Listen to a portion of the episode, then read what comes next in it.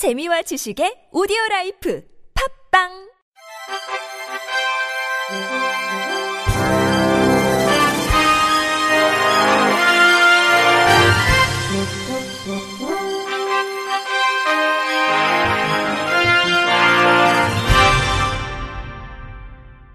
청취자 여러분 안녕하십니까? 2월 넷째 주 주간 KBIC 뉴스입니다. 전라남도 교육청이 교원 정기 인사를 단행하면서 시각장애 교사를 먼 거리에 배정하는가 하면 수급 상황을 잘못 예측해 160여 명의 미발령 교사가 발생하면서 허술한 인사 행정이 도마 위에 올랐습니다.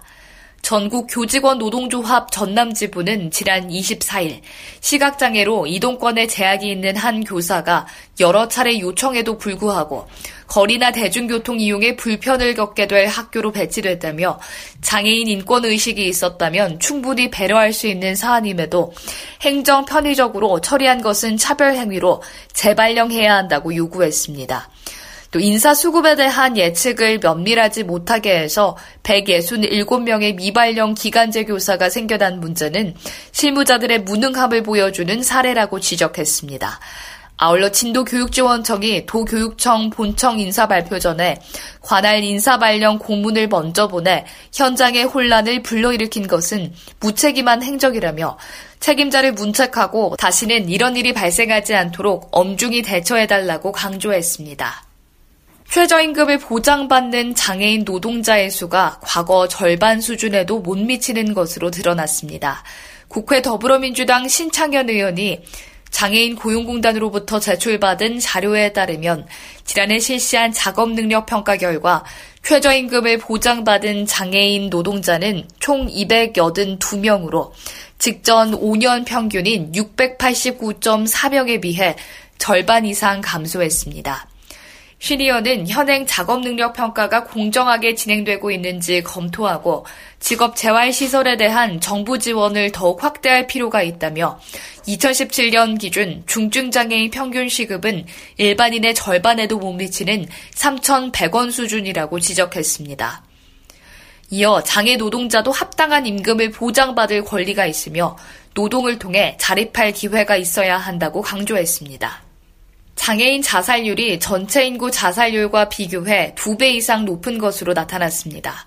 보건복지부가 발표한 2016년 장애와 건강 통계 자료에 따르면 장애인 자살 조 사망률인 인구 10만 명당 사망률은 66.8명으로 전체 인구 조 사망률인 25.6명보다 2.6배 높았습니다.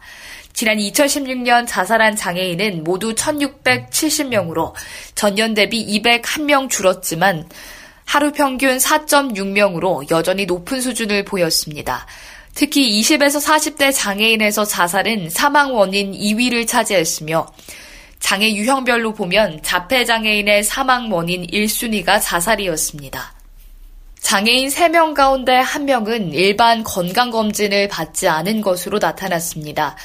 보건복지부와 국립재활원이 발간한 2016년 장애와 건강 통계에 따르면 장애인의 일반 건강검진 수검률은 64.8%로 비장애인보다 9.3%포인트 낮았으며 중증장애인의 경우 54%로 절반 가까이 건강검진을 받지 않은 것으로 집계됐습니다. 또 장애인의 1인당 연평균 진료비는 약 479만원으로 국민 1인당 진료비보다 3배 이상 높게 나타났으며 10만 명당 사망률도 전체 인구 사망률의 5.1배로 집계됐습니다. 스포츠계 폭력, 성폭력 근절을 위한 국가인권위원회 스포츠인권특별조사단이 지난 25일 공식 발족했습니다. 특별조사단은 향후 1년간 활동하게 되며 필요하면 활동 기간을 연장할 계획입니다. 체육계 내부의 실질적인 목소리를 끌어내기 위해 참여자의 익명을 보장하고 사전에 간담회를 통해 조사 취지나 내용을 충분히 이해하도록 하는 등 선수들이 안심하고 실태 조사에 응할 수 있도록 조사 환경을 제공하게 됩니다. 빙상과 유도 등 최근 문제가 불거진 종목들에 대해서는 전수조사에 들어가고 그 외 다른 종목들에 대해서는 전현직 선수들과의 간담회를 통해 조사한다는 방침입니다. 또한 전국 초중고 선수 6만 5천여 명도 전수조사 대상에 포함됩니다. 한 지적장애인 거주시설에서 발생한 재활교사의 장애 인간 상호폭행 강요 의혹 사건과 관련해 장애인 단체는 책임자들에 대한 철저한 수사를 촉구했습니다.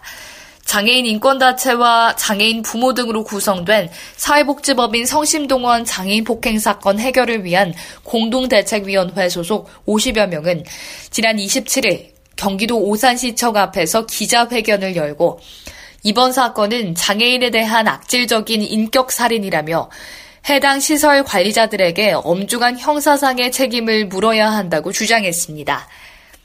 이어 몇몇 재활교사의 일탈이 아닌 재활원을 경영하는 법인의 혈연과 지연, 인사비리도 이 사건과 관련이 있다며 시설 최고 관리자와 중간 관리자도 장애인에 대한 인권 유린을 그동안 묵인했다고 덧붙였습니다.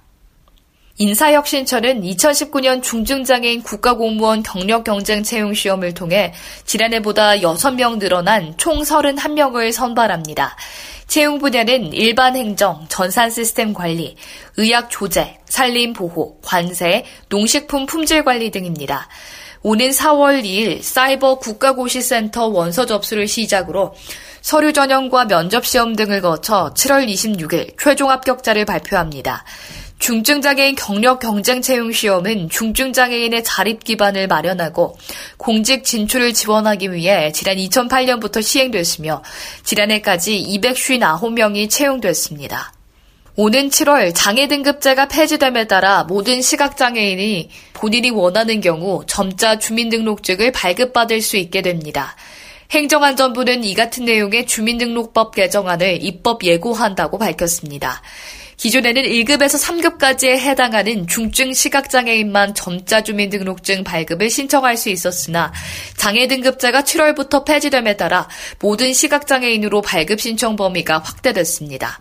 김현기 지방자치 분권실장은 이번 개정으로 시각장애인의 편의가 증진될 수 있을 것으로 보인다며 앞으로 일상에서 겪는 주민 불편을 해소하고 주민등록 관리를 강화할 수 있는 개선 과제를 적극 발굴해 더 나은 주민등록 서비스를 제공할 수 있도록 노력하겠다고 말했습니다. 한편 정확한 발급 시기는 정해지지 않은 상태입니다. 장애인 먼저 실천 운동본부가 장애인 인식 개선 및 인권 신장을 위한 2018 모니터 보고서 장애 알타 X, 장애 가지다, 동그라미를 출간했다고 밝혔습니다. 2018년 모니터 보고서는 한 해 동안 화두가 됐던 장애 관련 이슈를 중심으로 대중매체의 보도 경향과 함께 10개 종합일간지, 8개 경제지 및 45개 지방일간지를 모니터한 결과를 담았습니다. 올해 모니터 보고서 주제인 장애 알타, 장애 가지다에서는 10개 중앙지와 8개 경제지, 8개 주요 방송사를 모니터한 결과 장애를 질병으로 연상되게 표현하는 용어인 장애를 앓다, 다운증후군을 앓다 등이 총 458건이 올바른 표현인 장애를 가지다가 656건이 검색됐습니다. 반면 8개 주요 방송사에는 장애를 앓다는 표현이 97건, 장애를 가지다라는 표현이 39건으로 집계됐습니다. 이번 모니터를 진행한 서문원 한국뇌성마비 정보센터 소장은 이제는 장애를 병이나 약점, 결함이 아니라 그 사람의 개성으로 인식하는 등 장애에 대한 관점의 전환이 필요하고 이를 위해서는 언론의 역할이 중요하다고 밝혔습니다. 2018년 모니터 보고서 장애 알타 X, 장애 가지다 동그라미는 전국의 도서관 및 장애 관련 단체에 배포될 예정이며 장애인 먼저 실천 운동본부 홈페이지 자료실에서 내려받을 수 있습니다.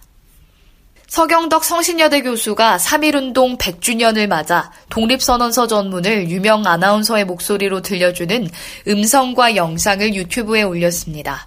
제작 기획을 맡은 서 교수는 이달 초부터 3일 독립선언서와 전국민 읽기 캠페인을 SNS를 통해 펼치고 있는데 반응이 아주 좋아 이번에 음성 파일로도 제작했다고 설명했습니다.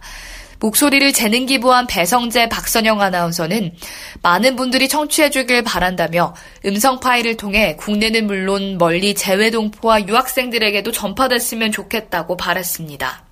이상으로 2월 넷째 주 주간 KBIC 뉴스를 마칩니다. 지금까지 제작의 이창훈, 진행의 유정진이었습니다. 고맙습니다. KBIC.